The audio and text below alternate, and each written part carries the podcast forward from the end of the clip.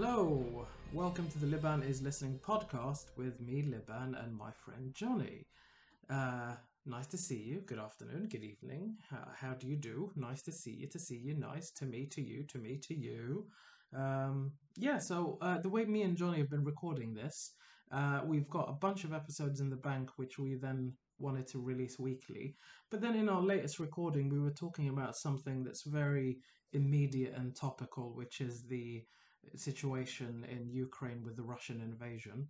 And, uh, you know, we, we, we, we've decided to bring this one forward and release it now just because who knows what's going to happen in six weeks' time or two months' time. Like, we might end up just sounding like idiots who completely misconstrued the whole situation, or or maybe we'll be dead because a nuclear apocalypse will have wiped us all out. Who knows? So, with that in mind, uh, let's get straight into it. Here we go. This BBC Home Service. So you're going to take the lead for this show, right? Not You said massively. gonna- Not massively. I just What do you mean not massively? two things I wanted to talk about. One on. is that I woke up. Ukraine. I woke up yesterday.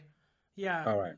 So, to, to, in terms of timing, this is day three or day four of the invasion of Ukraine, and uh, Yeah.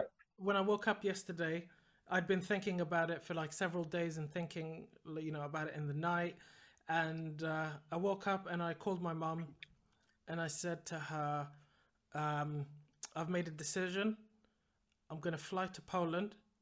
I'm going to Yeah. take a train from Warsaw to Kiev, and Yeah. I'm going to help the Ukrainian people fight against the Russians." Yeah. and she started laughing at me.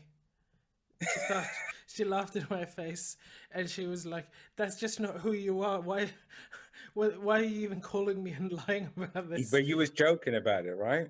I was joking, but I wish I was that person as well. Really? Yeah, I wish I was the kind of person who'd uh, be mental enough to get on a flight and go out there and fight with them. Why wouldn't you do that? What's stopping you? You're a single man, Liban. Sometimes I'm amazed at how much freedom you have to literally do anything. Didn't we say this in the last show? I said if you wanted, you could just book a ticket to Bolivia and Mhm. fucking go there for a weekend. I What's tell you- stopping you? I tell you what's stopping me from going out and fighting the Russians right now. I'm a Yeah. coward. I'm an absolute coward, and I'm lazy. I'm a lazy coward, but I've got the will. I've got, you know, I've got the desire to be the person who would go out there and fight the Russians. But I can't do it. I wasn't even. I wasn't even willing to wear a mask in the shops last year. So, uh, if I can't even sacrifice that, how can I? How can I sacrifice myself? Well, well, well, you're twisting everything here. What do you mean? Wasn't even willing to wear a mask in the shop. I was That lazy is the brave year. thing to do, isn't no, it? That's the no, brave no. The, thing to the do. brave thing to do is to do the right thing and wear the mask in the shop. And I was I was too lazy to even do that. I some Oh. days I'd wear it, some days I wouldn't. I was never consistent. And uh, I didn't Wear do the right mask. thing then, and I'm not going to do the right thing now. All I did was I gave a bit of money to charity. That's what I did, just to just to you know soothe my consciousness a tiny bit. I gave a tiny bit of money to charity to uh, for, for for you know the U- Red Cross in Ukraine. But that's like I need to I need to be out there fighting. That's what I need to do. But see, you you want to be the kind of person who fights for what you believe in, right? I wish I you know in the 1920s when you had British people who went out to Spain to fight the fascists. They- Yes. They, went like they went out there with like small little units of volunteers, and then they went out there to fight the fascists because they believed in it. A hundred years later, we're here. Russia has invaded Ukraine. Yeah. I wish I was the kind of person who could go on Twitter and say, I'm hiring a bus to go from London to, you know, Dover, get on the ferry to Europe and drive to Ukraine and we're going to fight the Russians. We're going to have a little volunteer unit to fight the Russians. I I wish I was the person who could do that. But hold on, first of all, could you say with this whole Ukraine thing, there's literally no even possibility you would go to Ukraine. I mean, it's just illogical. If you went there, you would just get shot dead. But that's what that's get- what Spain, same thing. If you, uh, 1920s No, no, no. There was the an volunteer- actual, no, there was an actual organized force there was that that you could join up, and it's a, it's a, it's a war that's hanging in the balance. It This wasn't just it wasn't just the mad lads and hooligans from the football teams who decided to go out and It uh, might have been, but even then, them- they even then they stood a better chance because they were going fighting for, you know, a war that was genuine in the balance. I mean, the war in Ukraine is not even a war; it's an invasion that Russia have probably been planning for months. Mhm. They surgically struck all the fucking military bases. They, you know, they it's they're gonna take it over over probably within a week, which is ludicrously quick. Like Kiev, there's, I mean. there's going to be on There's the no- ground there's no- fighting. there's There's, no- going to be a resistance. There's going to be. There's, surely they need. They need. You know. There's men, not a resistance. Men of a fighting age. I don't know. I don't think that's a.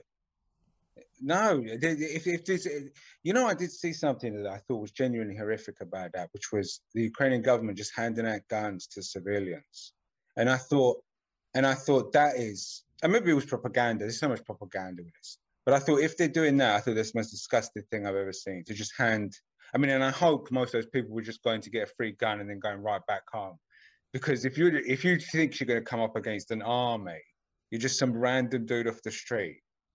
You no training, no strategic training, no intel, no But- fucking organization. and you're point.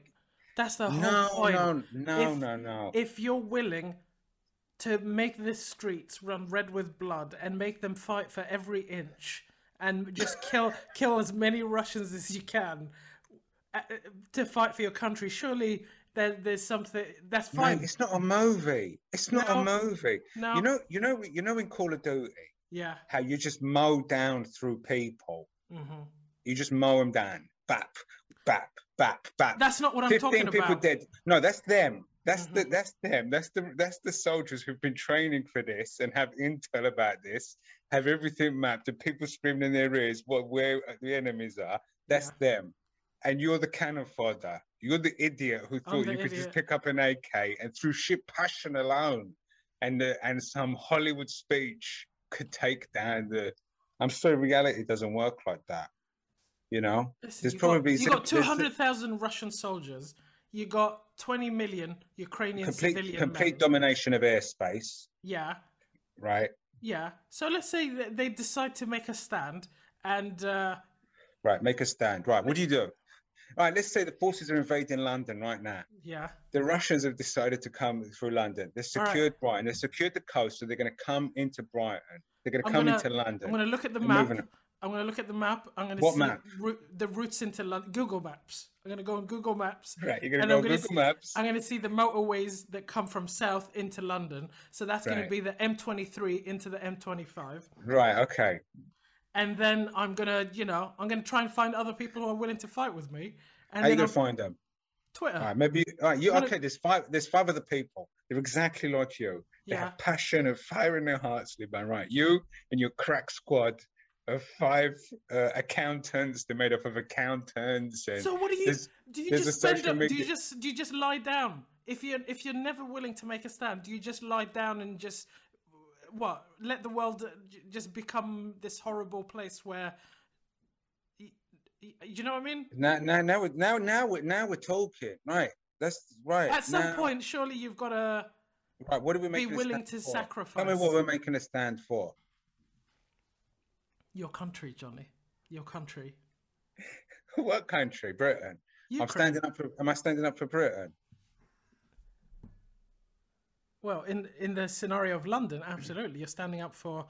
I'm sorry. Maybe I'm. Maybe I'm very. Maybe I. Maybe my perspective is bleak. But I think that. I think protests are fucking useless. Yeah. I think if you actually want to change the world, you have to actually think. And here's here's the truth. Hey, I'm gonna I'm gonna I'm gonna fucking make everyone realize how fucking bleak this is. The reality is that an individual can't do shit. It's what the masses want. And the reality is, Lab, Liban, that the masses don't give a fuck about Ukraine. The masses are all sitting at home tweeting about it. And that's why Ukraine. What about the masses in. Ukraine? What about the masses in Ukraine? What do they want? What do they want exactly? Does anyone even fucking know? No, but I tell you, I know exactly what every fucker from from the west coast of America to Norfolk knows about this, but no one's actually fucking, you know. I mean, the reality is, I think Ukraine's been being, did you, you know, whatever, whatever. But we, if you're going to make a stand, you have to actually think and plan, and it's not just like a, a Hollywood movie. I'm sorry, Liban, that's my perspective, I'm just saying, and I think that's closer to reality. probably, but at some point, I just think, you know, You gotta you gotta fight for idealism. You gotta you gotta fight for an ideal. You gotta be willing to lay down your life for something. Well, let me ask you something. I, this is, I don't know, this might be personal. Can I reveal what country you're from? Yeah, yeah, yeah. No, I think I've mentioned I'm from Somalia before. No, you didn't. Yeah, yeah, I have, I have. Maybe we should. We- Let's not mention too much about it. No, no, cut that out. Don't mention you from, Okay. Anyway, But you know, we both know what it's like to come from countries that have endured conflict. Let's say mm-hmm. that, yeah. right? Yeah, where are we? We're not even in those countries. Talk about taking a stand. We're not even in the countries. You know what? we're- That's the- that's one of the things that my mum mentioned to me when I was talking to her today. Yeah, your mum or the other day, she was like, "Why are you? Why do you want to go fight for the Ukrainians? Why don't you go Yeah. to Why don't you go to Somalia Exactly. and fight for your country there?" And I was like, uh, "I've never been there. Th- That doesn't mean anything to me. You've never been to Ukraine? I haven't. I haven't. So what are you so upset about Ukraine Because it's close to us. It's not far your away. blood, Liban, your it's so close. It's physically closer to me. It's only season. Oh, I mean, like you know, So I said to my mum, do you think that's weird though? I do think that's weird. "What's that? I find this very strange about you here. Well, go on."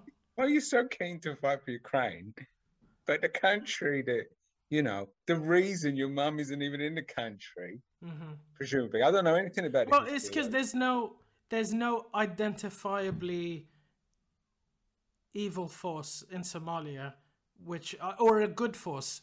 There's a very clear good and evil here to me, in a sort of almost cartoonishly good and cartoonishly evil.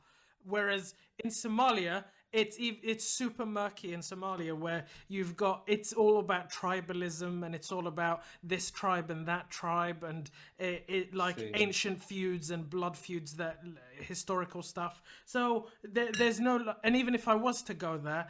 Like the tribe that I'm from is such a low caste and such a like despised tribe But now- that that if I went there, no- nobody would listen to me. Nobody, I would literally be spat on and just kicked around, and people would just, yeah, it would, it would not be a good look.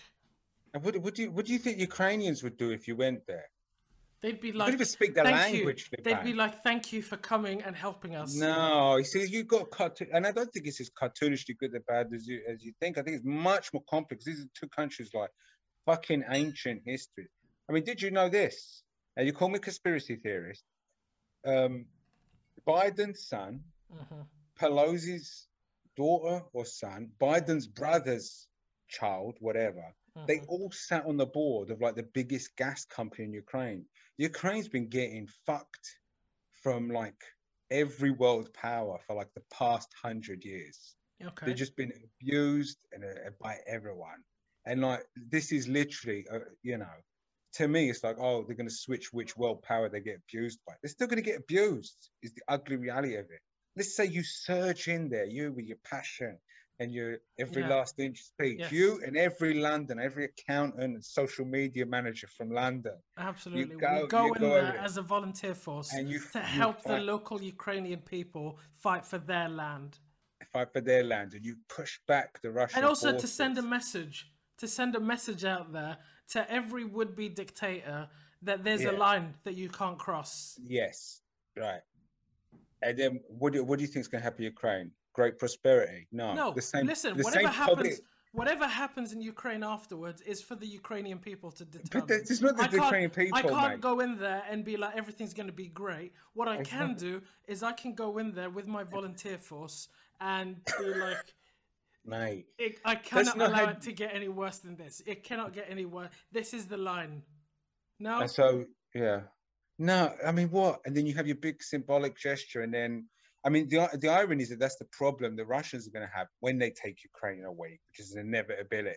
They're going to take it, and then the real problem is holding Ukraine, and then like how they're going to fucking rape Ukraine for the next hundred years. But even But they if don't you even went there, they don't even if- want to hold Ukraine though. They just want to set up a puppet government and let Ukraine fall apart. It's not even about taking Ukraine and Mate, you- holding it. Ukraine's had puppet governments since it began. It's just a place that people. It's it's terrible what happens to Ukraine. It's terrible. It's, it's the, the people live impoverished and they they have a really like they have they grow like a bunch of the world's wheat in Ukraine. They have like a lot of, you know, quite Mhm. talented people there. Not a lot of people, a small amount of people, loads, of, but you know, it- and they, they live in poverty. They've lived in poverty for ages because all the money just gets funneled out of the fucking money, but, uh, out of the country. It's terrible. But that's how it, the reality of the world is, Liban. So we should just let the Russians go in there and do what they want. No, but you know, what are you going to do about it? Today them, tomorrow us. Tomorrow, us where? Tomorrow, Russians. us? Today them, tomorrow us. Yeah. They're going to come for us next. They're going to come for you, and then then you can make a stand when they're coming up the M23. But that's the point: you- is we can make the stand when while it's far away, while it's not gonna. God, While You know it's fighting? Somebody you know what I else's land. This is this is interesting. This has nothing to do with geopolitics. And you know, I've long I've long thought that politics has ceased to become any kind of realistic uh, thing about the world. Here's a, here's a quote. If I was on Twitter, I would quote post this. All politics is pathology now. Whenever you hear people talk about politics, they're really talking about their own personal pathologies, Mhm. right? That they project onto politics. So this is interesting, Liban. If I had the button, if I had my thing, I'd be hitting it, putting you in therapist chair, Liban. So this you're is nothing to saying do. This, This, is nothing is, to do with this is about me looking for a cause to sacrifice myself. I think so. I think this is. I think this is it. I think this is more about you and your mental state currently. Mhm. Maybe you feel. a bit- I don't know. I wouldn't presume to say. But what do you think, Liban? What do I think? I th- I think I've always liked the idea of sacrifice and war. Sacrifice and war. I think Why? I don't know. There's there's something very powerful about it. Have you ever? Have you ever felt? When's? Have you ever felt that like you have sacrificed something? I've never. Maybe that's why. Because I've never sacrificed anything. Because I've had such an easy life. That it, it hasn't felt like it's had much meaning. So maybe I'll give my life some meaning by sacrificing myself so that some women and children can get to safety. Women and children. Look at you. You're going to full, full caricature of a World War II hero. The women and children. what happened to equality? What happened to equality? Fuck equality. These women Where are the and these women? Yeah, children, know. they need to be saved. And I'm a strong man, and I can do it. I can save them. Are you saying women can't fight in wars, Liban? They can if they want to. I'm not going to stop them. If a woman wants to stand next to me as I do my last stand, and I say, you know, fuck you, Putin. Come, let's go. Come, we go, bruv. If she wants to stand next to me and say, come, we go with me, you're welcome to, sister. But probably you should get yourself to safety lab because I mean, I'd like it if she was in safety. That's my sort of old school, uh, you know, uh, sexism, your sexist sex, misogyny, your toxic masculinity. I do have. I'm not gonna lie. I do have some toxic masculinity in me, which I struggle with. But at the same time, I'm not gonna push back. I she wants to make a stand with me. She's welcome. In the meantime, yeah, Do you think there's a lot of people that feel like you right now? The- probably the- a lot of people are probably inspired by what they're seeing the Ukrainians do, what are the Ukrainians doing? fighting back, not just letting the Russians roll all over them. I don't know. I haven't seen much. I haven't. I haven't been keeping up to date with it. But from what I saw, the Russians took like the airport near Kiev, and then the the they they hit all the fucking Yeah, air. but the don't know. Ukrainians aren't just capitulating. They're not just surrendering. They're they're fighting back and making them pay for it in blood and men and deaths. Listen to this. How can you call yourself the force for good when you're glorying in in uh, death, Liban? Because peace is not, you know, it- Peace through war, yeah. Not just peace. Not that. I'm saying you can't. There is such a thing as a righteous war. There is such a thing as a righteous there? battle. Surely. Is there? All if well, let's- defending let's- your country and defending your territory isn't righteous, then what is? And what would you say to people who don't? What if the what about the Ukrainians who don't defend their country? That's their choice. That's their choice. I'm That's not going to say choice. I'm not going to say they're bad or they're cowards. It's not. They're, that's their choice. All right. Is this is it? Right, let's let's ignore Ukraine for a second. Where else do you think there's a righteous war you could that you could join in at the in the in the rest of the world? The war against the unvaccinated is that a righteous war?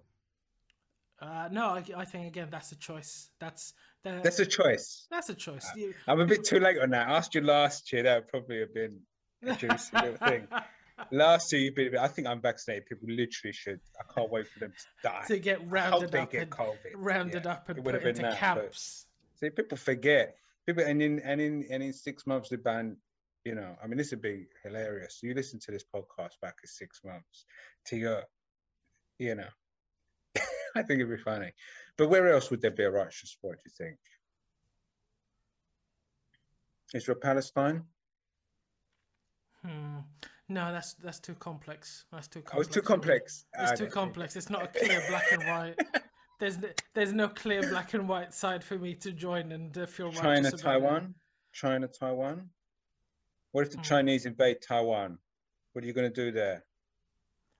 I mean, Which side you're going to pick for a start? I'm definitely picking the Taiwanese side. Definitely pick the Taiwanese. right? Definitely pick the Taiwanese side. You're going to be killing evil Chinese, evil Chinamen. I'm not saying they're evil. I'm saying they're not on the righteous side. The righteous side is the defending side. Right. So righteous side is Taiwan. Yeah, any side that's the aggressor is not the righteous side. Oh, the aggressor is always the. Not not bad- always, not always, not Oh, always. God, But in go these situations, if No, you're talking specifically China and Taiwan and Russia and Ukraine, uh, in both instances, the aggressor is unrighteous. All right. What about Libya? Would you have gone to defend Gaddafi then? Ah, this is it. Now we're getting into it. Is it a righteous thing to defend a dictator? No. But he wasn't the aggressor. He wasn't the aggressor, but he was also a dictator. So I can't, I can't, in good conscience, defend his regime. What's the difference between a dictator and uh, just being a prime minister? Well, a prime minister is correct me if I'm wrong, but a prime minister is democratically elected. I'm sure Gaddafi has some some paper that says seven trillion people voted for him somewhere. Well, that's between Gaddafi and his people. Uh, what what about? Let me think. Where else? Where else can Liban, the special special Liban operatives, go and work their magic in the world? Let me think. Let me think. Where uh, I had one. I had one. so you're telling me you'd never fight? No complex conflicts. You would We've never fight. That. You'd never fight, Always the, would you have fought for Iraq? No, but I did. Pro- I did protest. I did protest against the Iraq invasion. Do you remember when there was that million-person march in London? Yeah, yeah, yeah. I remember. I, was remember. there. I was there they on the ground. useless. I was on the ground. They were all useless. The Occupy protests were all useless. Yeah. Protests are always useless. I'm sorry. But you know what? Give up your little dreams of becoming a hero, Liban. Accept what the world is. So you'd never fight for anything. I would fight, yeah. What would you fight for, Johnny? What would make you stand up and say, "This is it"? I tell you what you'd fight for. When they finally make smoking illegal, that's when you'd be like, "No, my people will not be restrained. We will smoke on the streets. We will smoke on the beaches. We will smoke in the air." That's what Well, I you'd didn't fight. I didn't fight for it, didn't I? Because you know I was outnumbered. They took her. They took her smokers out like the Russians are taking out Ukraine's. They just across the night they just announced these sweeping legislations and they just kicked us out. And you know why? Because people like you supported it, and I cannot do anything about the masses. It's a numbers game. I could never win. What am I going to do? Walk to a McDonald's with a fag? No. What are I you going to fight this. for then? Tell me what you'll fight for, Johnny. What would I fight for? What would I fight for? What would make you pick up a gun or an AK 47 and join the volunteer troops? What would make? Because we're too old to be professional soldiers. Let's be realistic. At the ages that we're at in our late 30s, we're not going to be joining the army and joining the boot camp and then going off. We're going to be like basically the home guard or the volunteer troops who just pick up a gun and then try to soak up some gunfire so that the real soldiers can, you know, flank the enemy and do what they should do. No, I would. You know, you've got to try and use your brain a little bit if you become a. See, I, I always think I was I always thought the jihadis were a bit, you know, uh, stupid. To be honest with you, hmm they kept doing this war on terror where they would just kill innocents in the middle of the street, right? hmm Which ju- only justifies like all it did was justify give people an excuse to send like all these big military forces over to, you know, well, Mhm. even though they failed there. I mean, they ran rings around the Americans for 20 years in Afghanistan, and then the Americans just left, you know, and they took the country back. It was ludicrous. I was thought if I was a jihadi, you need to be going for the critical infrastructure. And everybody knows that the West has many weak points across infrastructure. I mean, when you think about like the power plants, take out a single power plant, you could black out half of America probably. Why aren't you going for that? Down the internet. The internet is one of the key tools of control and power that the West has. Surely you could down the internet. Or if you want to kill innocents, right? Why you get in a truck and driving into a supermarket? Maybe you get a dozen people. Poison a major metropolitan city's water supply. Bang, you're getting millions. Now that's real terror.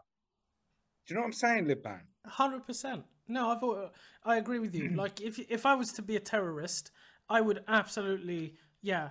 But I think they're not. They're emotional terrorists. They're ideologues. I think uh, they're, they're not. they? they're not thinking about being effective. They're thinking of spreading fear and terror so that they get attacked, and then that they can recruit even more people, so that their people will end up hating the, the you know and become more extreme and join them in a bigger fight. Maybe you're right, but then you know, I don't think they're trying big- to be effective. fight? I don't know. I, I've yeah, maybe you're right. Maybe you're right. That's the only explanation I could think of it. You know, they did plan apparently 9/11. The thing is, know. absolutely, we've seen them do like you know in-depth, uh, long-term schemes to cause damage. There's no way they haven't thought of everything that you're describing, but they're ideologues. They're trying. There's something else that they're trying to accomplish. I disagree. I just don't think they were using their brains very much. I think they they, they weren't using their brains very much. But because they're, Anyway, they're you know, this is all beside the point. What are you going to fight would I for? fight for? What Let me think. What would I fight for? I don't know. I've given up on society. I've accepted that I'm gonna die, and I don't give a fuck to be honest with you. Maybe that's very bleak, but you know, I think we're too far gone. What are you gonna fight for? Listen, the world is falling apart as it is. There's no point fighting for anything now. Let it properly fall apart. The question you should ask me, Liban, is really, what am I gonna build? What are you going to build? Well, I don't know. I was born at a terrible time in human history where everything is unraveling. And I'll be dead long before people start building. So what do I get to do? I just get to enjoy everyone just fucking riding this mine cart into hell. So there you go. That's what I think. This is. I'm going to tell you a story which is quite relevant and is part of my discussion with my mum the other day. Is I was talking to her and I said, "So you already were a refugee once in your life when civil war Yeah. broke out in Somalia. You had to get out of Somalia, travel across uh, the Middle East, travel into Europe, Yeah. and then find a new home in Europe." Uh, are you, are you ready to do that again when Ukraine falls and the Russians don't stop and they keep they take Finland and Sweden next? And then after they've taken Finland and Sweden they start you know they land some troops in in Norfolk and then start coming down from the north into London. Are you ready are you ready to become a refugee again? Where are we going to go? Are we going to go to New Zealand? Are we going to go to Argentina? What's the place we can go that's the furthest away Wait a minute. Why you where's your fighting spirit gone, Liban? well I want I'm, One I'm- minute you want to be Listen, I'm willing to fight. I'm willing to fight, but I've got a mother to think about. I need to get her to safety. I have to get her to safety. First of all, I'm going to have to travel with her. No To way. get, to get her, I need to get her to safety. I need to, you know. Oh my god. This gonna- is it. she doesn't right. speak. She doesn't speak good English, so I have to be at the airport. I have to be at the borders, I crossings. this. I, I have to. this. I have to help her get to I safety, this. and I that's why this. I couldn't, in good consciousness, fight and. I love this.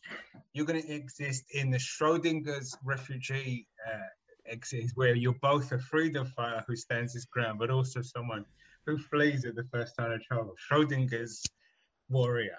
Listen, I need you to understand. I, I am responsible for my mother. She's she's you know she's old, she's frail. She had cancer a few years ago. She's probably not got that much left to live. I have to make sure that she gets to safety before I can come back and stand the line. Are you genuinely being honest, serious about that? What?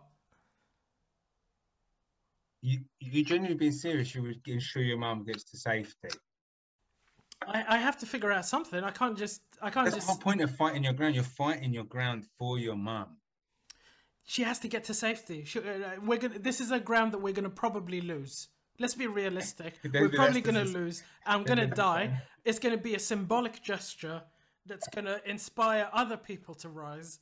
So, in the meantime, first I have to get my mom to safety, and then I come back and I do the job that needs to be done. Hashtag Let's get it done. Brexit. Well, I don't know, Liban. I don't know, Liban. I don't think you'll this is- convince anyone with that. This is all beside. I couldn't. I couldn't convince her either. We're on the same page because what she said was she's uh, just as cynical as you are. She said, uh, "Let's just die." She said, um, "I've done it once. Yeah. I, I don't want to, you know, become a refugee again.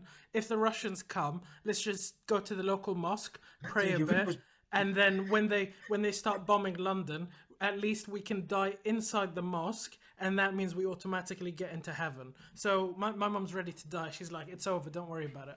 You know, you know. should I say something? I, you know, I think the reason I don't give a fuck about fighting for anything is that I have nothing to fight for. What am I going to fight for? I grew up in a, I grew up in a fucking city I could not afford to fucking live in. You know, could barely afford to exist in. You know, hmm spent my whole life struggling just to fucking survive. What exactly am I preserving? Hmm The wonderful, the wonderful world that fucking, you know, Yeah. the wonderful world that gives me many opportunities. A, a world that doesn't even listen to this fucking podcast. Mm. Is that what I'm preserving? Fuck Yeah. that. Yeah. Fuck that. So I'll I'll wrap it up by telling this story, a story that exemplifies my mum's fatalistic attitude, and I think I think this runs in our entire lineage. I don't know why Yeah. it skipped me, but we've got maybe it, it part of it is in me, but in my uh, you know ancestry, there's a lot of people who are fatalistic and just ready to die at all times. Um, My great aunt, so this would be my mother's aunt, so my grandmother's sister, um, back in Somalia, she was, you know, she was a shepherd with uh, a camel and a bunch of goats. Yeah. So one day, um, she was out herding the goats. A storm came, and uh, she left. She left them in a certain place, and she went to, you know, try and get some shelter. So she found this little cave uh, in the side of a mountain, or a hill, something. I don't know the geography of Somalia. Um, she goes inside, and she sees a pride of lions inside the cave. And this is a 100% true story. She sees the pride of lions inside a cave, also taking shelter from the storm. And um, the second she comes in, like four or five lions stand up suddenly and just start staring at her. And Yeah. they look like they're ready to pounce. Yeah.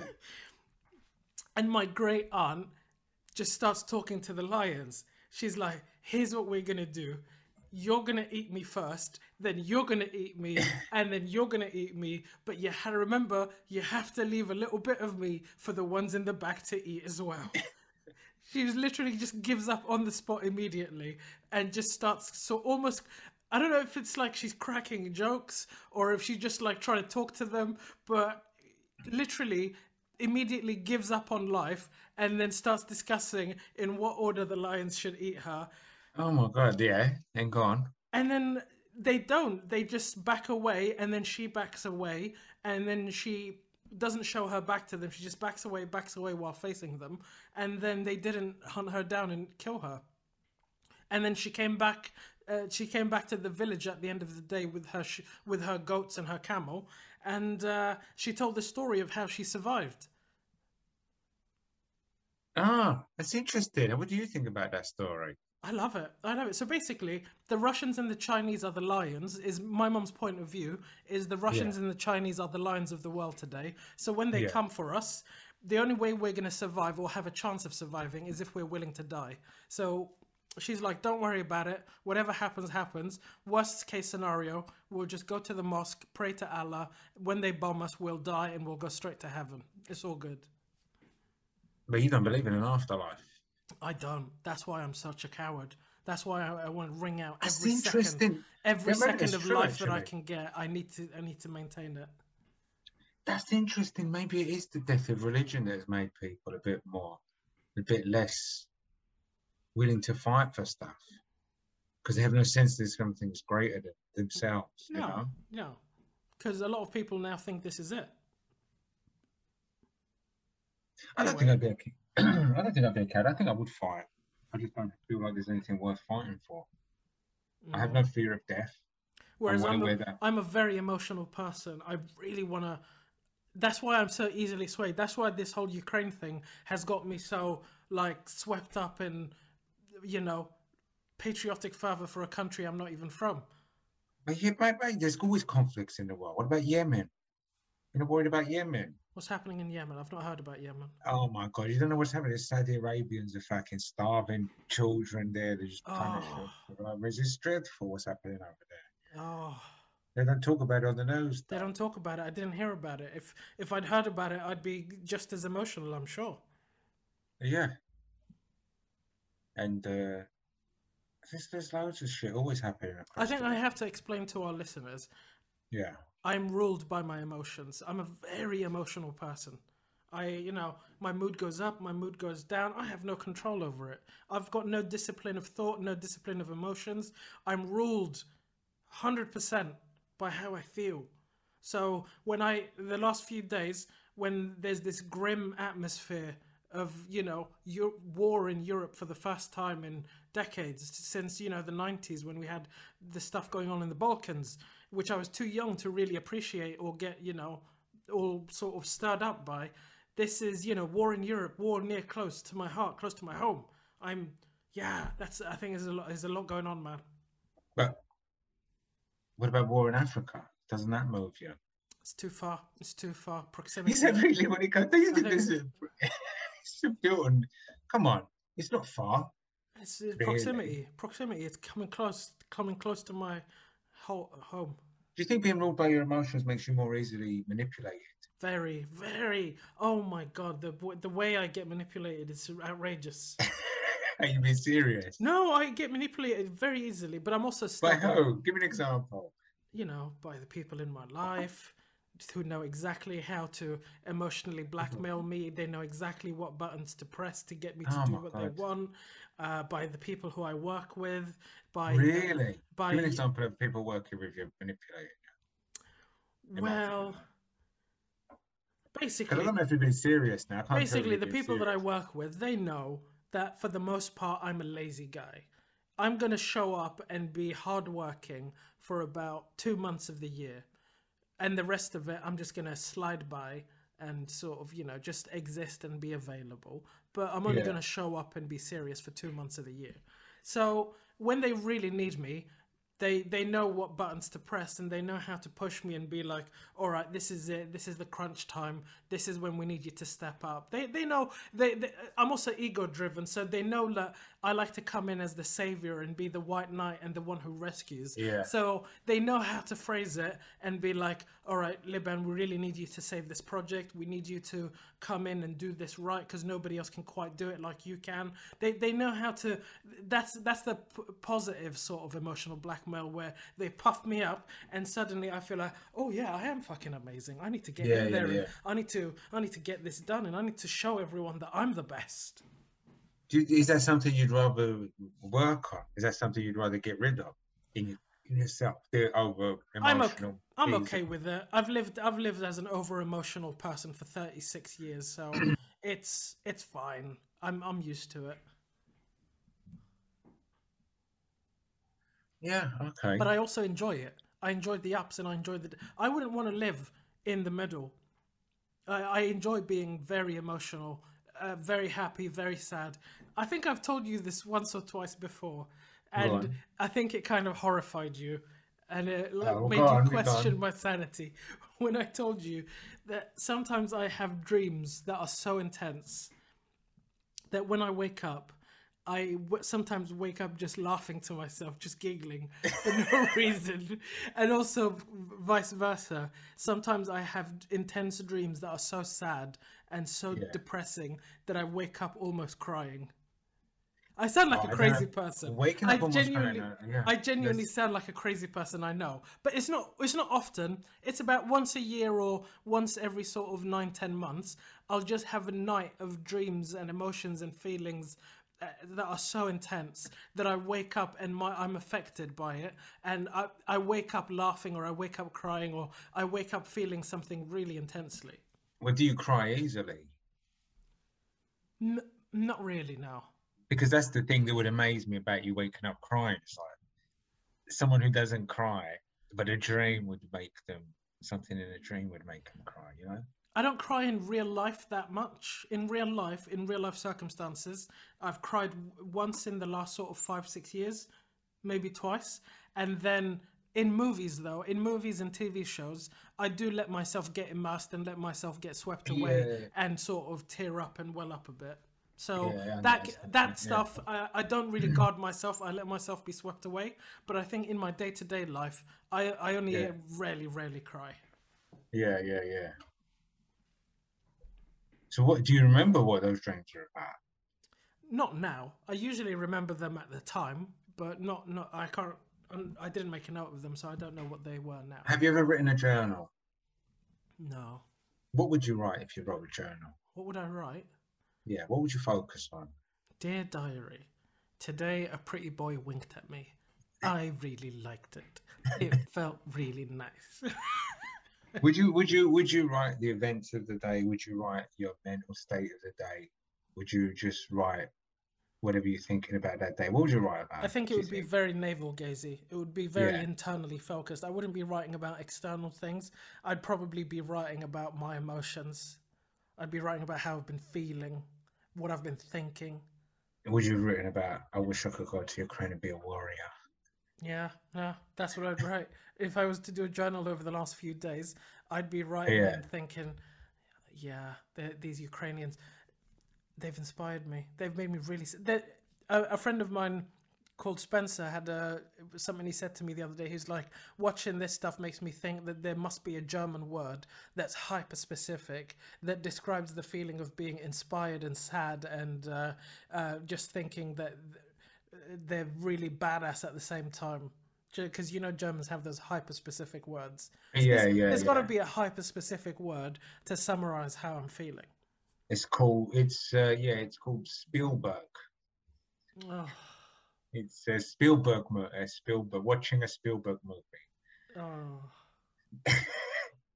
you you just you completely. I'm deflate sorry. me, I'm sorry. You just I completely written- deflate I'm sorry. me. I'm a drag. I'm a drag. I'm sorry. What, what can I say? I'm a fatalist. Am I a fucking idiot, Fatalist. Johnny? Am I a fucking idiot? No. What for being emotional? You Yeah. Never call anyone an idiot. For Am I an emotional. idiot for getting swept up and just buying All into? emotions. No, I mean all emotions are idiotic. Falling in love is idiotic. Being inspired is idiotic. I mean, this is going to have to do with idiocy. Have I been emotions in it? It's no have ideas, just have I been manipulated by the media? Is that what you're saying? I'm, I'm just swept up in what's happening at the moment. Well, yeah, I would say that. Is that mean of me to say? I would say that though, but I don't think that's you know, that's that's part of the course. That's how it is these days. Everyone gets swept up in everything. Like you didn't even know what's happening in Yemen I don't know what's Right. happening in Yemen. because no one reports it. They decide what they're going to do and they decide how they're going to report it. You know, and it becomes like a. You but I don't think you're an idiot if you get swept up, swept up in that. That is the world we live in. You know. Hmm. What are you going to do? Live in a? I live in a bubble. That's the only. That's the only difference. I live in a bubble. I completely ignore everything. I talk about anything. I don't expect everyone to be like me. You Hmm. know, because what I do is ridic- just as ridiculous. Completely just tune out. So, fucking, mainstream Liban has been uh, affected by the mainstream media. you don't think so? Well, maybe I'm an idiot. You think I'm an idiot for living in a bubble and not giving a fuck about anything that goes on in the world? No, I Do you wouldn't think say that's callous? Do you think I'm mean? Do you think I'm cold and hard? I think it's defense mechanism, isn't it? I think you're probably you're probably more sensitive than I, even me. So you probably, if you were tuned into life the way that most Yeah, people maybe. are, it would probably wreck you. Because I tell you one thing, I just see the bleakness in everything. I see the bleakness in, you know, hmm like the Ukraine situation. I don't see anything good in it. I don't see any inspiring resistance. I just see a bunch of cunts who are going to throw themselves to a certain death. Mhm. And I see once again politicians are probably going to make out and they're probably benefiting from your little volunteer armies becoming cannon fodder. And I Yeah, think I can Ukraine see is not going to end up any better whether it bravely defends its sovereignty or whether it gets taken over by Russia. The same shit's going to happen to the average person. So I just see the, the debate. So maybe it is a defense mechanism to just say, Definitely. fuck it, to, Absolutely. to never be disappointed, you know? Yeah, yeah. I can see that. I can see that with you because w- with me, I do see sort of the light in the darkness, whereas you just only see the darkness. So I think that's why it makes sense for you to disconnect completely. Yeah, I think actually, if I would fight for something, if I felt like there was something good potentially to happen, do you know what I'm saying? hmm Like if you know, defending a country meant that country was actually going to be prosperous and everyone in it was going to live happy lives afterwards. I think, yeah, but you know, But you don't. You don't see. I don't see that. I don't, I don't see that, man. No, Yeah, that's fair enough. you know, I think, uh, yeah, sorry. I'm sorry for depressing you, but I'm also sorry for depressing all of our listeners, our many listeners. Ah, fuck the listeners, man. Fuck these people. They don't exist. Fucking idiots. No, fuck them. don't exist. Fuck them. Fuck you. Fuck me. Fuck Russia. Uh, fuck Ukraine. Just fuck everyone, man. I'm sorry. I'm Uh, sorry. Oh my god, I feel like a drug dealer now. I feel like I'm giving you a first hit of something you can't handle. I can't handle this. I, uh, All right, you had another. You had another topic. I need to see the topic. light. I need to see the light I in the know, I darkness, know. Johnny. I need to believe. I need to believe I'm too emo. the as last. Emo- I need to believe that when that guy says to the Russian warship, "Go fuck yourself," and then the Russians bomb him out of existence, I need to believe that means something. That it's gonna have a symbolic meaning. That it's gonna push other people to take action. That something is gonna come from that, and that it's not just. It's not just a meaningless death. Well, I'll tell you. I'll tell you something. I don't know if this is true. I I don't believe anything. I, I think, but I did see someone say it that uh, that wasn't actually what happened, and there's actually footage of the people on Snake Island being led off the island. They were just captured, apparently. Really, Yeah, there's footage, but I don't know. I don't know what the fuck Snake Island looks like. who knows if it's true or not? Who knows if Who knows if anything anything, is everything true? is everything is Fucking just there's a lot of propaganda out and about. Well, I've been affected by the propaganda. That's what it is. How I've can been you not be? I've been How can you affected by it. I literally spent all of yesterday just refreshing different articles on different websites, following everything. It's uh fucking grim, man. But that's, I think, the one way you, you, you will end up getting fucking depressed if you immerse yourself in something like that. I've been very immersed over the last few days. But you see, this is more about you than anything happening in the world, Liban. Go on. And I, and I do think probably it's exciting in a way, not in a good way, not in a good, exciting way. But I think something about it excites something in people. War, an actual war between two European countries, well, technically European.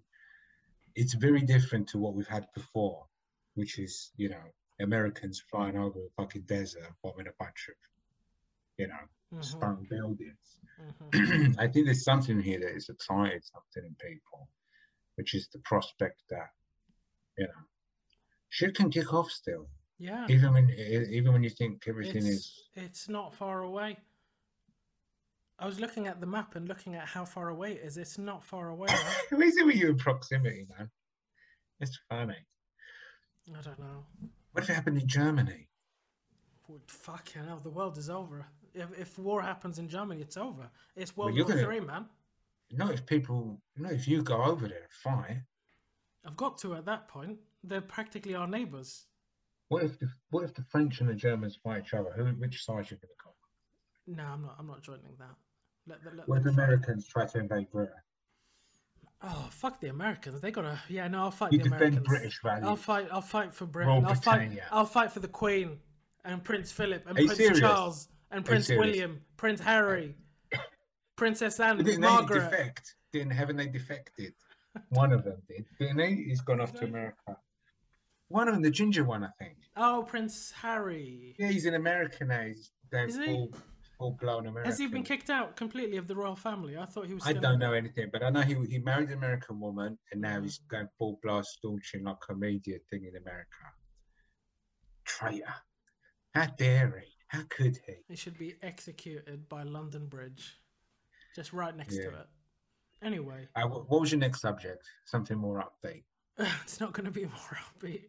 Is it? It's Is it more downbeat? It's more. It's, you're on a it's similar just as level down, of- but similar level. just as downbeat? Oh my Jesus! I want to talk about aging. Aging. All uh, right. getting older. It might not be downbeat. It might be a positive conversation. I've been Yeah, thinking about aging recently. Bloody hell! Have you man. been? Do you think about getting older, Johnny? Yeah, no, I don't. I don't. I don't. Uh, I don't really think about it. I think I've been thinking about it because I can feel myself losing a step.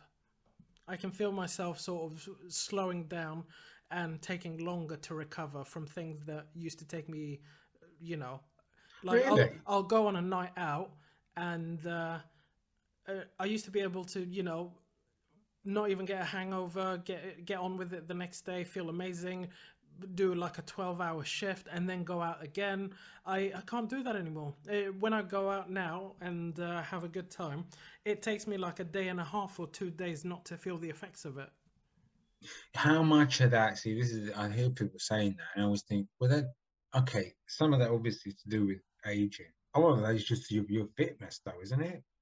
But That, a lot of that has to do with just how fit you are at that current time. Like I've I've been, you know, in my mid twenties and completely schlubby and like Mhm. tired all the fucking time, and then I would hit an older age, and because I was working out, be feeling great and have much more energy. Like to me, it's much more a marker of fitness. Obviously, it has to, to do with age as well, but Yeah, I don't think my fitness level changes that much. I think my fitness level is pretty consistently shit. So uh, on my part, well, you you're not dancing lately, are you? no, not in the last two years since Oh, you COVID go. started. But then again, Right. I haven't been going out in the last two years. Oh, okay. But you went out recently, isn't it? Recent thing. No, no, no, no. thinking I about- ju- this has been happening for years, Ah, and uh, yeah, it's just it's uh, it's made me start thinking about about fitness. Is one of the things of it is that I've had to start sort of exercising and getting fit, not even to get stronger or anything, but just to maintain what I have. yeah. And that's making you think about aging and growing older and Yeah, yeah. death. Well, death has always been on my mind. Death has been on my mind since I was 14 years old. That's that's nothing new. Are you serious? Yeah, absolutely. This is getting dark. Okay, why are you thinking about death? Are you afraid of death? Terrified. We, we've had this. Co- we must have had. This Have we had this before. conversation? I don't think we have. Okay, let's talk have. about it. Let's talk about it.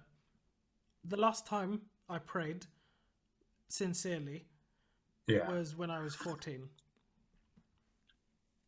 And you prayed to live forever. And and you taking a big fat slap when I'm just making this very sincere You, statement. can you hear it? Of course I can hear it. Oh, I'm sorry. I'm sorry. I'm tea. and like the last time I prayed was when I was 40. I'm sorry. I'm trying. It's a bit hot. Okay, I won't. I won't drink it until it's cold. No, no, no. Have your sip. Have- No, no, no, no, no.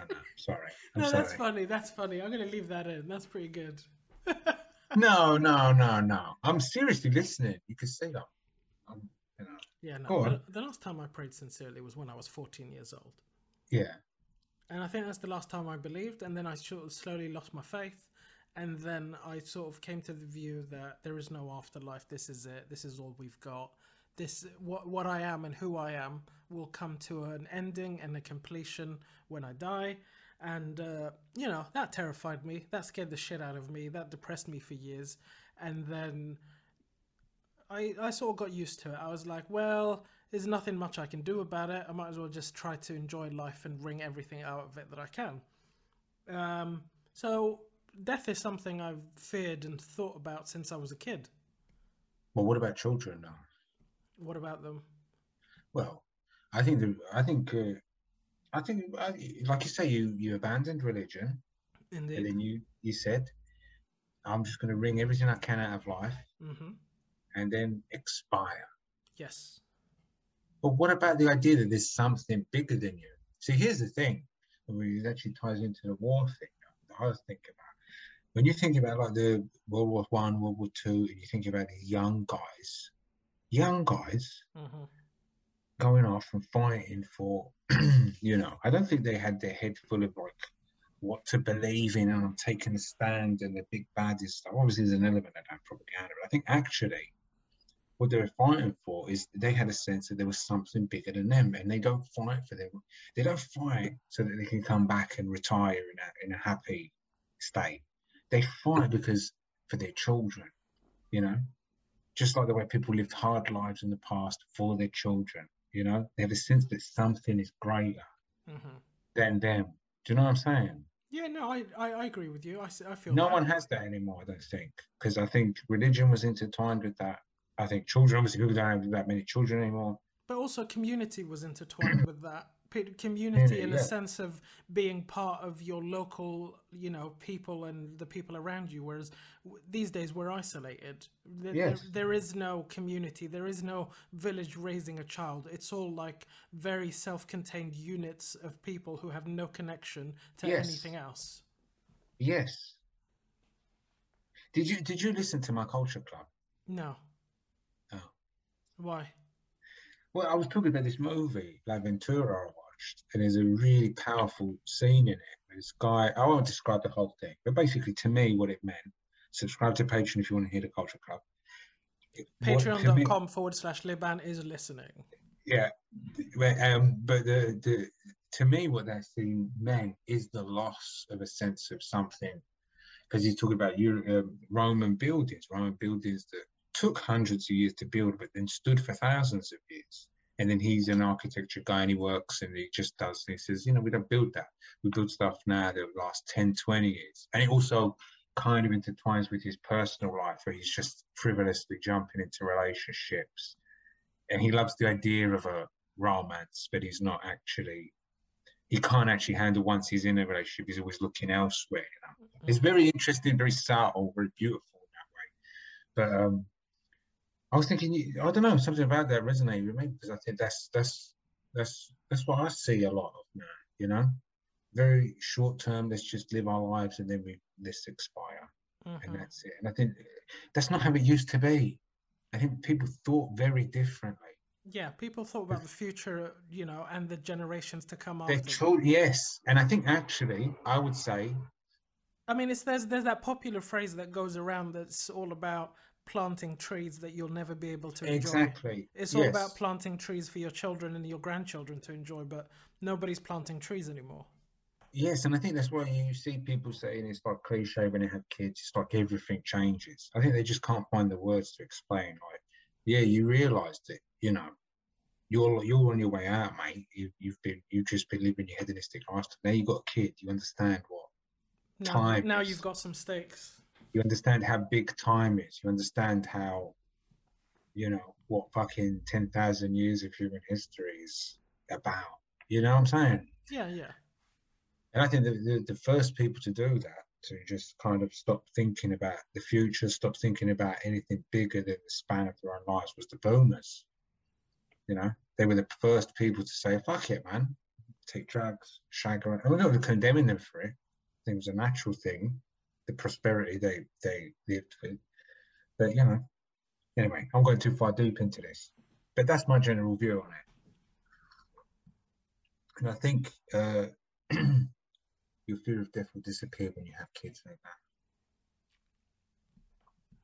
You reckon? Mm-hmm. I, won't Yeah, it just find won't, a nice won't it just become more intense? Won't it become more intense? Because I don't want to, you know, No, I want to be around for my children as long as I can. If No, I don't anything, think I'll, so. If anything, I'll probably go down the other way and fear death even more because I want to. no, no, no. Well, first of all, you won't be as concerned with yourself. You'll be constantly thinking about them. How am I going to, you know? I'm, ah, my selfishness is pretty ingrained, man. Why, why, why are you afraid of death? You know, I always uh, find it mind-boggling. That people are afraid of death. It's not just going to sleep. Are You're afraid to go to sleep at night. It's not about the moment of death. The moment of death is fine. The the after death is fine. It's about the loss of me. I want to still exist Why? because I enjoyed existing. I enjoy thinking. I enjoy feeling. I enjoy being who I am. I love. I love living. I don't want this to end. You love life. I I love life. I don't want this to end. If I could It live has to, forever, if I could Yeah. live forever, I would. Yeah. Would you not be? If you had the choice to be immortal, would you not choose it? Would you be one of those people who's like, "Oh no, for life to have meaning, you have to die. It has to have an ending. The ending gives it the meaning." Yeah. I do actually think there's more sense in that. Yeah. It's bullshit. I mean, that's absolute you- nonsense. You'd, you'd actually want to live forever. Absolutely. I'd take that choice of immortality. And if in 300 years, 400 years, 1,000 years from now, I lose Yeah. interest in life and I feel like I've done everything there is to do and that I'm not gaining anything new, I want to, ha- uh, then I can choose to kill myself. But until then, What if you have give to me live as forever, give me as much as I can. What if you have to live forever? Just like in all the vampire movies, if you want to be immortal, you will end up being immortal. I did watch an interview with a vampire recently as well. Well, vampires And I watched- themselves; they just walk into the sun. I don't, I don't, what? Yeah, maybe. Okay, but what if you had to live? I don't know. This is that's a silly question, but you know, I don't know. I don't think living forever would uh, in any way be. Um, I don't know. I don't think it would be anyway good. I do think that the end whether it's good or bad, whether it's good or bad, I want the choice. Whereas death is something that's forced on me and is going to cut me short. It's going to cut me short. You're really spinning me around here, because you you you're telling me first of all you want to die for something you believe. Absolutely. Then you're telling me you're also your first concern is Getting my mum to your safety. mum, Yeah, I your mum. I have to get her inverted- safe. In, in commas. Yeah, yeah. She needs, safety. she needs to get out. I have Now to make sure she's me- okay. Now you're telling me you want to live forever. I also want to live forever. I mean, that does drive with the getting your mum to safety part, but Mhm. not the standing So- up for something you believe in. So I'm two parts cowardly, one part brave. Why? I don't know. Depends what you actually do. Yeah, I don't think you come. You can do it in parts. You're either one or the other. I think it's that kind of deal. Shit. I don't know. I don't know. So you're you're ready to you're you're fine with just dying. You're fine with. I don't think death Yeah. is a. I don't think death. Yeah, I don't like it. I don't like it. Whereas I'm okay with aging. Aging, I'm fine with. I'm fine with aging and getting grey hairs and sort of my joints creaking. My knees are fucked. Are your knees not fucked, Johnny? Are your No. knees just as good as they've always been? No, I'm sure they will be on their way out eventually, though. But no, what do I have? What do I have? My health goes up and down completely so randomly. Anyway, yeah, I'm probably. I don't know. I think I've danced a lot. I think I've danced a lot more than you Yes, have, so I've probably got like a lot more wear and tear on my knees than you do. Well, my back sometimes, sometimes, like last year, I had a massive problem with my back for months. Remember, hmm couldn't even bloody. Well, I do believe now that that was inflammations. But the the the uh, the uh, what was I going to say? I was going to say something. Fuck. The thing about growing old, like that, probably would scare me more than death. Like growing old and growing old in a way that you can't do a lot of stuff. Do you know what I'm saying? Like I'm, being I'm okay with that. I'm okay really with that. being I- weaker, Absolutely fine. your I- brain not working as well. I will adapt. I will live and I will adapt and I will hold on. One of the things I always say to people is that when I have kids and grandkids, I want to bankrupt them. I want to, I, I, I want them to spend as much as they have to do to keep me alive for as long as possible. I want them to be penniless and homeless and living on the streets Oh if it God. means that I get one more year or two more years. What if you what if you're just a head in a jar? For like you get ten more years, but you're just gonna be a head in a jar. Fine, I'll be a head in a jar. You'll take it. I'll but be a head in a jar. If no, it- no, no. Put some books in front of me, put a computer in front of me, let me hang out with some other heads in jars so that we can talk about, you know, when we were young and when we used to be able to go out and dance. Bloody hell. I Take- joke with my Take I my head joke in a jar with you to a gig. Buy two seats, get get a chair near the middle, put a box on the uh, seat next to you, put my jar and a head on top of the box so that I've got a good view. Let me enjoy the gig. You serious? I guess with virtual reality, you could just. 100%. Keep me alo- alive for as long as possible. I always joke with mine. I always joke with mine when we talk about death. I'm like, I don't give a fuck. Sweet relief. It's a relief. Life is hard, and life is just, you know. But that hardness isn't is good, Johnny. That hardness is fantastic. No, not really. Lean into no. it. No, no, no, no. Listen, I'm There is no sweet relief. It's just that it's an end. Yeah, and that is the beautiful, that's beautiful relief. Nothingness. I would rather be freezing on the streets, homeless, No. with nobody who loves me, with everybody I know lo- dead and gone, freezing every single night, broken bones, riddled with AIDS, really? cancer, tumorous, Fucking hell, man. tumorous, tumorous um, prostate, then be a, then be dead. Are you serious? One hundred percent. There is no joke about this. Are you? Are you- I cannot even fathom. in that horrific that. circumstance i would i would still have a little giggle with myself i would still see i would still see a man walking down the street trip and just laugh at him i would there's and that makes every all the pain and everything else worth. absolutely Oh, no, no, absolutely no. No, no. Maybe, maybe even I'm the the real pain the coward. pain itself makes living worth it No, maybe, maybe I'm the real coward. But you know, if I was in a, if I was in hospital with uh, like hand cramp, Mhm. and they said you're going to have to live with this hand cramp for the rest of your life, I'll be like, pull the plug, pull the plug, mate. I'm done then. yeah I I'm that. off to Switzerland. I I'm get out. that. I think having the option to kill yourself is quite. I think that's helpful. It, you know, one thing you reminded me of something. I was uh, listening to one of the podcasts. I discovered a, another nice conspiracy podcast, um, but it's not. They had a demographer. Uh, it's not really a conspiracy, but he was talking about demographics, and he talked about obviously the boomers are this massive demographic that controlled everything for ages. Then you have the Gen X, and they're actually a very small demographic. Millennials are the next big ones. Gen Z is actually quite small, which is why they're kind of irrelevant still. Probably always will be. But the um, he said the boomers are going to start dying off like really hard over the next 10, 10 or so years, and they don't have enough death care. They don't have enough hospitals. They don't have enough anything to handle how many boomers are now going to die. And he said also boomers have like the majority of the wealth. Everyone knows this. And they're going to spend in ridiculous amounts of money on on keeping staying themselves alive. and he said that he thinks because they have all this wealth and all of this money, he thinks they're probably going to solve cancer. They're going to solve all these medical issues in the next like 10, 20 years. all this boomer money is going to go into fucking solving it. And you're probably going to be having like towards the tail end people living naturally to like 100 and, and comfortably at 100, you know. Uh, he said Brilliant. like, I will reap the benefits of the boomers' uh, self-interest. you Absolutely, probably will. You probably will because you sound like one as well. You sound the same thing. mate. I completely get it. I understand it. Isn't it the most Oh. human thing to cling to life? No, it is, yeah. But isn't it also Right. the most human thing to sacrifice yourself for a bigger thing? That's not really human, though, is it? Isn't it? I To mean, sacrifice maybe yourself for your tribe, for your people. You, do see in the animal kingdom, like I would say, look at the animal kingdom. You do see like animals sacrifice themselves to defend their, you know, their brood or their cubs or whatever the fuck it is, you know. Mhm. So I don't know. It's very deep for you, Liban. When I said you're going to take control of the episode, I thought you were going to throw me like comedy skits or something. Didn't expect a discussion about dying for Ukraine and living into a hundred rather than with AIDS and on the street. Those are the two things I've been thinking about. I've been thinking about dying in Ukraine and dying as an old man. bloody hell, man. Bloody hell.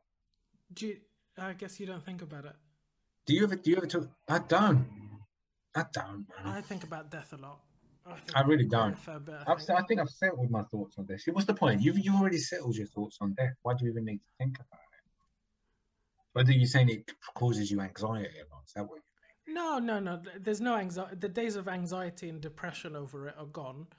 Um, I think what, what's left is considering how to die and choosing when to die and for what. And I might choose to die for Ukraine.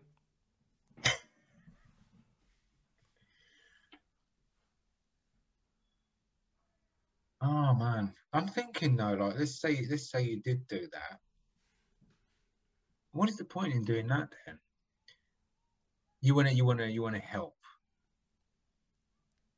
I think what it comes down to is when I was a kid, symbolism. when I was Go a kid, yeah. I used to read books with lots of last stands yeah, epic, heroic last stands. yeah. And I probably think that's probably one of the best ways to go. To die meaningfully for something. It is, but the irony is that the characters in those books are immortalized by their last dance. Yeah, Whereas not- most I'm not going to be immortalized. No. I- Well, that's what I'm I'm just gonna be a saying. statistic. But it is very, it is very interesting because I think there is a way people achieve immortality. I think there are several ways people, especially men, achieve immortality. I think that's why men do art more than women. I don't want to get into a misogynist thing again, but I think it's because it's. I think we it's spent because four episodes on men versus women. We can. No, but I do, I do, I do think it's it's one of the reasons. I think women have this incredible power to keep to make life, which is Mhm. you know when you actually think about it for more than ten seconds, it is mental, and men do not have that, and there's a big psychic difference, and I think that's why men, you know, get obsessed with like art and trying to make art projects. I think it's like a sublimation of trying to achieve immortality. Mhm. You know Yeah, yeah. you want to be you want to live forever through your art or you want to live forever through some symbolic gesture you know men will blow themselves up you know to be remembered these are all sublimations of the desire for immortality you know Yeah, yeah. I feel you. I hear you. you could have done you, look it sounds to me like you're going to become a taliban you're talking No, about because I can't. you wanna I can't. you wanna I don't believe in it. I don't believe in Yeah, it, so I know. can't fight for it. What i know that's I can't do that. But if you were tw- if you were 20 years old you'd be If I would- a if I was- beautiful Ah. target for an imam to come along and I would be so susceptible. They would come to me and they would be like, Liban, we need you to put the Liban in the Taliban. We We need you to come out forever. there. We We need you to name forever. absolutely come out there, stand up for your people, do the right thing. Yeah, but that's how they get you. That's how they get you. Nah, well, they've got me, Johnny. They've got me. The only thing stopping me is that my knees are shit, and uh, uh, I've got a mum to take care of. I gotta take. I gotta make sure she's safe. You know, I gotta, make, I gotta make sure she gets out of the country and gets to Canada. Are you serious about that? You keep making a joke about that. What? Would you stand and fight for London or not? Would I stand and fight for For London? Britain? It's not about Britain. It's not about London. It's about me owning this land. This is my land. And if you're going to come and come to my land, I'm going to get Yeah. in your face. I'm going to scream down your throat. And I'm going to make sure you feel the pain of trying to take it. So you would Probably. defend Britain? I think I would. Does it depend on who the invading force is? It, it, no, I think I'd, I'd defend it, whoever it was. But it would also depend on, you know, if I see that the government and the politicians and the rich people are getting out of the country and they're sending the middle class and the working class to fight for them, I've got enough of a chip on my shoulder that I'd say, fuck that. I'm not going to fight so that you can get to safety. Um, you can go fuck yourself. I'm going to Sweden. I'm going to New Zealand, whatever. But? Yeah. if it if it looked like it was genuinely a united country, a united kingdom of Great Britain and Northern Ireland coming together, four nations, to defend our sovereignty, to defend our land, to defend our way of living, to defend Tesco, to defend Wembley Stadium, to Yeah, defend all the things you Tottenham. Hotspur, Arsenal. it comes to defending this. The chicken and chip shops, the Nando's, the North Circular. Do you hear me, Johnny? Regent's you. Park, I hear you. Greenwich, GMT, biscuits and tea, rich tea biscuits, digestives, hobnobs. It's about defending this. Oh my God! Uh, will- what a speech! Don't have you on the speeches. You ain't going to the front line. You're going to be giving the speeches. Bakerloo line, Jubilee line, Victoria line.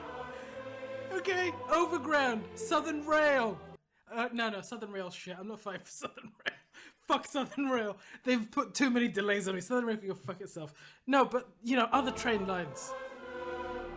Right, let's switch it. The Let's news switch it. agent, Let's switch it up a bit. the Curry House, where I get my Lamborghini every other fucking week. Oh, I'll fight mate, for that. I'll fight for the Lamborghini, Johnny. I'll fight I for their samosas. I'll fight for their mango lassis. Yeah. Good. I'm glad to Don't hear you you. want to fight with me when I talk like this, when I talk about all the good shit. For London now. Fuck London. I spent a whole life trying to get out of there. Why would I fight for it? I'm all worked up, Johnny. I'm all worked up. I'm, I'm ready to fight. There you go. You've got See, myself in. Can I say something now? Can I say something now? Go. I'm gonna be a downer again. Oh, No, okay, I won't be a downer. No, No, be I a downer. Bring me back down to earth. Show me that it's all meaningless. But there's a big difference between these big, symbolic, enjoyable, inspiring speeches and and things, and the actual reality of what fighting is. You know, Yeah. like imagine you're hunched behind a post box. Do they even have post boxes still in Yeah. London? Yeah. We you're do. hunched behind a post box. Someone is lying next to you, bleeding out. Both their legs are gone. They're crying for their mum. Yeah. It's bad. It- It's there's grim. a there's a it's tank horrible. rolling up. There's a tank rolling up. What's the street? You know, I don't know. Old Street. That's my area, but whatever. A tank rolling up Old Street. Several troopers who are just taking out everyone around you. Mhm. Right. There's people behind you trying to flee. Are you going to join the people trying to flee, or are you actually just going to run out there and start shooting to give them a bit of time? And you're going to die. You're going to die. You who are afraid of death, especially. That's that's what it is, and no speech is going to fucking stop those bullets. man. You know what I'm saying? Doesn't matter how inspired you are. Sorry, I'm a downer. I'm trying to genuinely think. I'm trying to genuinely think. I'm trying to give it seriousness. If there's tanks rolling down my street, I gotta do something. All right, what are you going to do? Do you? The time you've done your speeches, the speeches are over. Speeches are your over. platoon is dead. I'm not going to foolishly go after the tank. That's just. Oh, we, we're talking death. tactics now. All right, we're talking tactics. Of course, I'd have to be tactical about it. Yeah, go I'd on. go. I'd go after soldiers on their own. I'd go after, you know. No soldiers are on their own. They're moving as units now. Three covering their backs. They're outnumbered. Listen, I gotta do something. I gotta do something. Well, what are you going to do? It's happening around you. Listen, I'll have a plan. When the time comes, I'll have a plan. Oh my god. Gotta have a plan. that sounds inspiring. Look, when the time comes, we'll have a plan. For freedom, freedom, yeah. when the time comes for freedom. When the time comes. I don't think so. Listen, don't I can't sit here and describe to you exactly what I would do. But if Just there was a resistant some- movement, if there was an underground, if there was a volunteer unit that I could join, if there was some way I could contribute, I would. Well, okay. I mean, I'm not disparaging that. I think that's quite honourable. That is the spirit that did, you know. But don't you think if if you were here in London hmm and we had an invading force coming in, Yeah. do you, would you not do something? Would you would you just try to get out of the country? But I mean, this is the thing, and I think this is why all war is going to be like really fucked up in the future. Because what am I doing? I don't care about London, and I know that's terrible. I mean, I don't, there literally there's not much I'd care about. I don't care. You know, what what what, what did London ever give me? It gave me nothing. It's very hard for me to, you know. Yeah, I know what you mean. I mean, I have a girlfriend. We don't have kids. Why don't we have kids? Because we don't have any fucking money. If I had a house and a really well paid job and I had that 10 years ago, we'd have kids and then maybe I'd actually feel like some stir if I'm protecting something. But I don't. Yeah, you've got no stake. You've got no sense of ownership. Yeah, I don't have a stake. I mean, like, I think that's literally why war in the West would be really fucked up because no one has a stake. It's not me I'm talking about. I'm talking for a lot of people Mm, in their 30s literally have fuck all. No house. You can't, you're going to fight so you can continue to pay ridiculous rents to your landlord. Fuck it, man. Turn it all to rubble. Let's build it again. I have a better roll, roll of the dice there if we just turn everything to rubble roll it. I think that's actually why through there's a lot of like disenfranchised people who enjoy dystopias now, they enjoy these post-apocalyptic scenarios because people feel like, well, you know, it would be it, would- at least there there'd be something, you know, to do, rather than this completely enclosed way of living where everything's been wrapped up, I mean, especially back in London. Was- I, I grew up knowing literally from the start, I'm never going to own a single inch of land in London. Mhm. So what is the fucking point in, you know? I'm trying to think why I would feel the need to defend them because what you're saying, it vi- I, I jibe with it. I it literally I agree with you hundred percent. I don't feel any like sort of sense of like ownership or stake here. I, I'm I'm Yeah. even, I'm even further behind than you are. I don't even have a girlfriend. Never mind a girlfriend and kids in a house. So why why am I? Why do I feel like? I think it's just a search for meaning, isn't it? You're just looking for meaning in life, which I completely understand. A sense of a sense of purpose. Everyone's looking for that, man. Hmm. And I think that's why a lot of people are very easily manipulated. I think everyone is looking for meaning.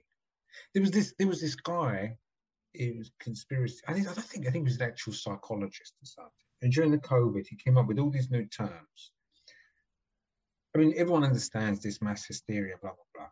But his terms were actually quite interesting because he called it. He said like, what you have with this is you have like a lot of free floating anxiety, which I always thought was a really nice term you have this free flowing anxiety. You have a lack of meaning making. He says, I don't know what that you know, but like a lack of meaning, and then it it creates this. You, you have a fixation point. I think COVID for a lot of people was like this fixation point where they could derive a sense of meaning and purpose from. Mhm. I mean, I know you know this is from my side of the fence. I know you're on the other side of the fence. No, But you- I- you get the what I'm saying with the terms. Talk about it, yeah. just the terms, just the terms alone, I thought were very interesting. And it's, it's classic. He's just talking about like mass hysteria, the madness of the common crowd. It's all been written about before. But I thought his terms was like maybe more accurate for like free floating anxiety. I absolutely see a lot of that in society. And you've got it. Maybe I have it a bit as well. I just channel it in a different way. We find, and then they give you a fixation point. It's bang, you know. Now I'm fixated on Ukraine versus Russia. yeah, it's an easy way to like shape a lot of other anxieties maybe you have, which we all have, you know. hmm I don't know. I don't know. It does make me wish. It does make me wish I lived in a country where I had more of a stake in it. Yeah, I think everyone does, man. That whole fucking generation does. The whole generation is fuck, fuck all. You know?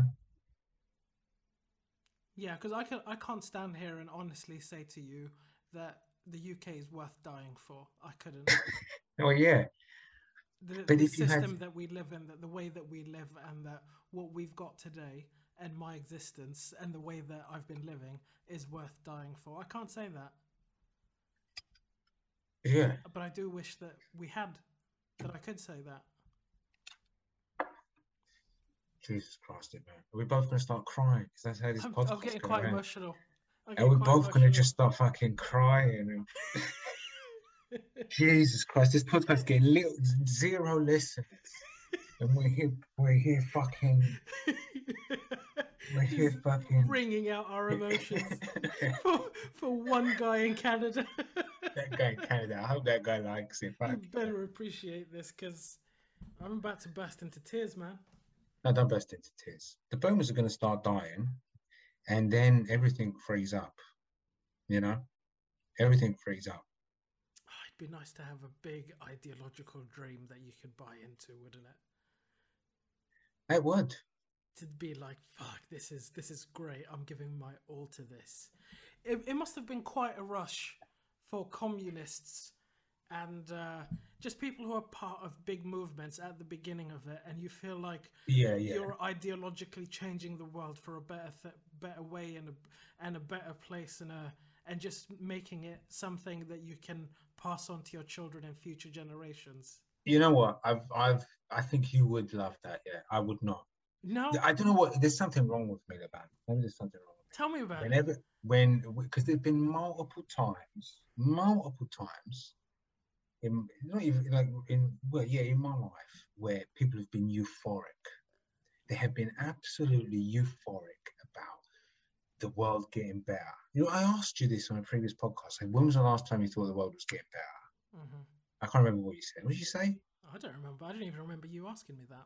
Maybe it's just my instinct to always like disagree with everyone around me about everything. Always. Mhm. Yeah. I have always been like, what are you going crazy for? It's the same shit.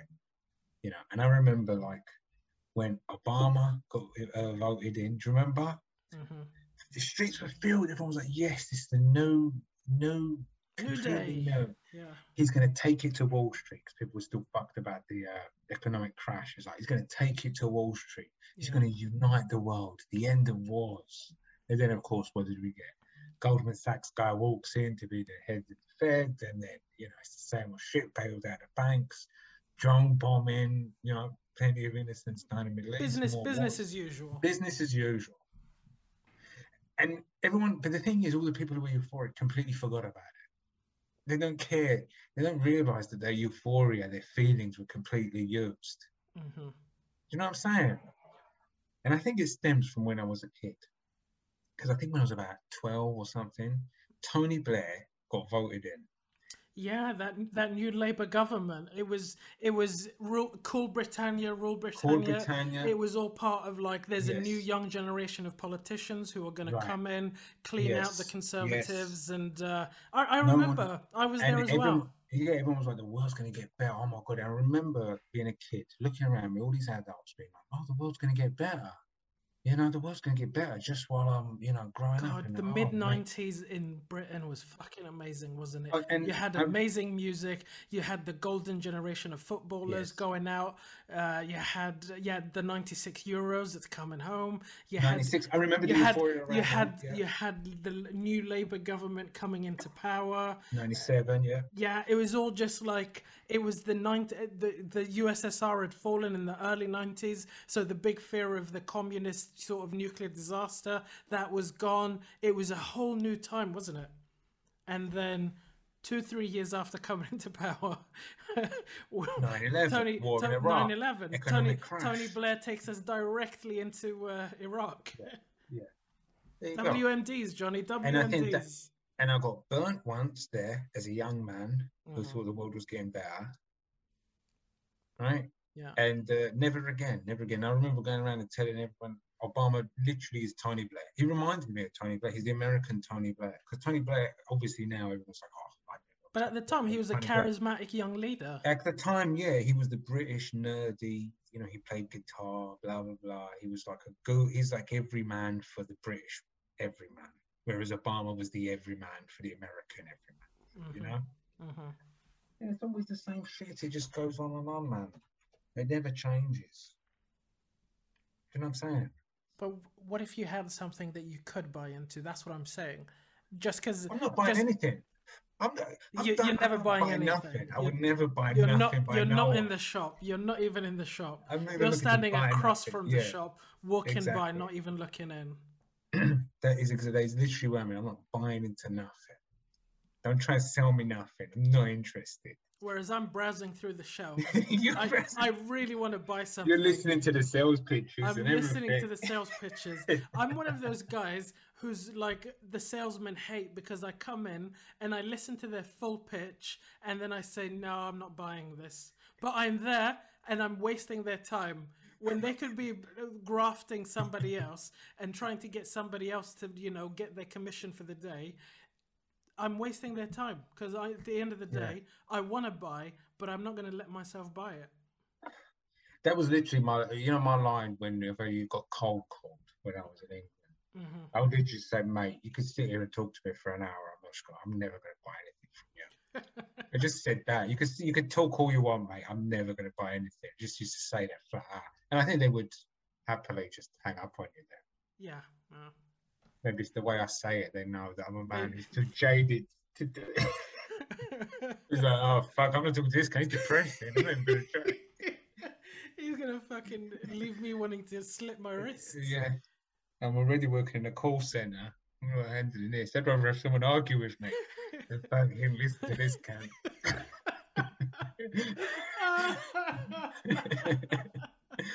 oh, that's brilliant. That is absolutely brilliant. yeah. Anyway, do you have anything more? Should we wrap it up there? Yeah, I'm, I'm happy to wrap it up there. So that's what we had today. We had a bit of Ukraine, a bit of aging, and then whether you, whether or not there's anything that we can buy into. Uh, yeah. We could buy into the idea of this podcast. We could give our heart and soul into this, Liban. I don't think you can. On a bloody. I can't. I can't I even buy into that. You can't even buy into something that you're making. I can't even buy into that. All I see with this podcast is myself lying blooded on a battlefield Ugh. in pain, begging passing soldiers to to to end it. wow.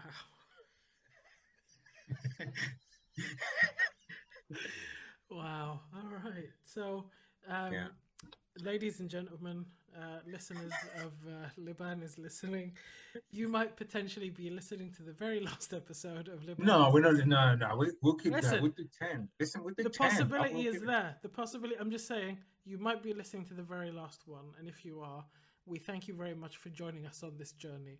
And if it isn't, and you're listening to the next episode in a few weeks' time, well, we we made it. We made it. We made it, boys. We made it out of the trenches. we made it out of the trenches. We're back home. We should do some homework for ourselves for the next episode. Such as Which let's look at like positive things.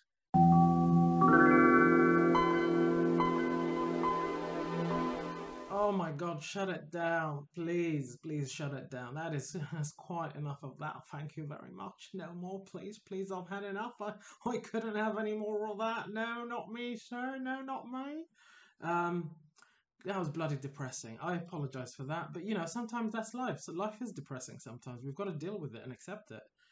Um, so to leave on a positive note, uh, what can we say? We can say that uh, today, as we're publishing this on the 3rd of March, it is the Tibetan New Year, which is called Shambhala Day.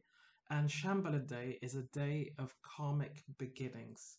So we're all karmically interwoven. We've all got karmic weight on our shoulders. And sometimes, you know, that ties us down. That sometimes that holds us back. But karm, karmic ties can also propel you forward and lift you to new things. So as as as it is Shambhala Day, spend this spend this day and spend the upcoming week looking around, thinking of what are the opportunities around you to make new friendships, new relationships, new opportunities that you can grab onto, which you do want to karmically tie yourself to. So think about think about positive karma. Think about sending sending some of yourself out there and uh, getting some good stuff back. All right. Thank you all very much. Uh, have a good week and uh, we'll speak to you soon. Bye. Ciao.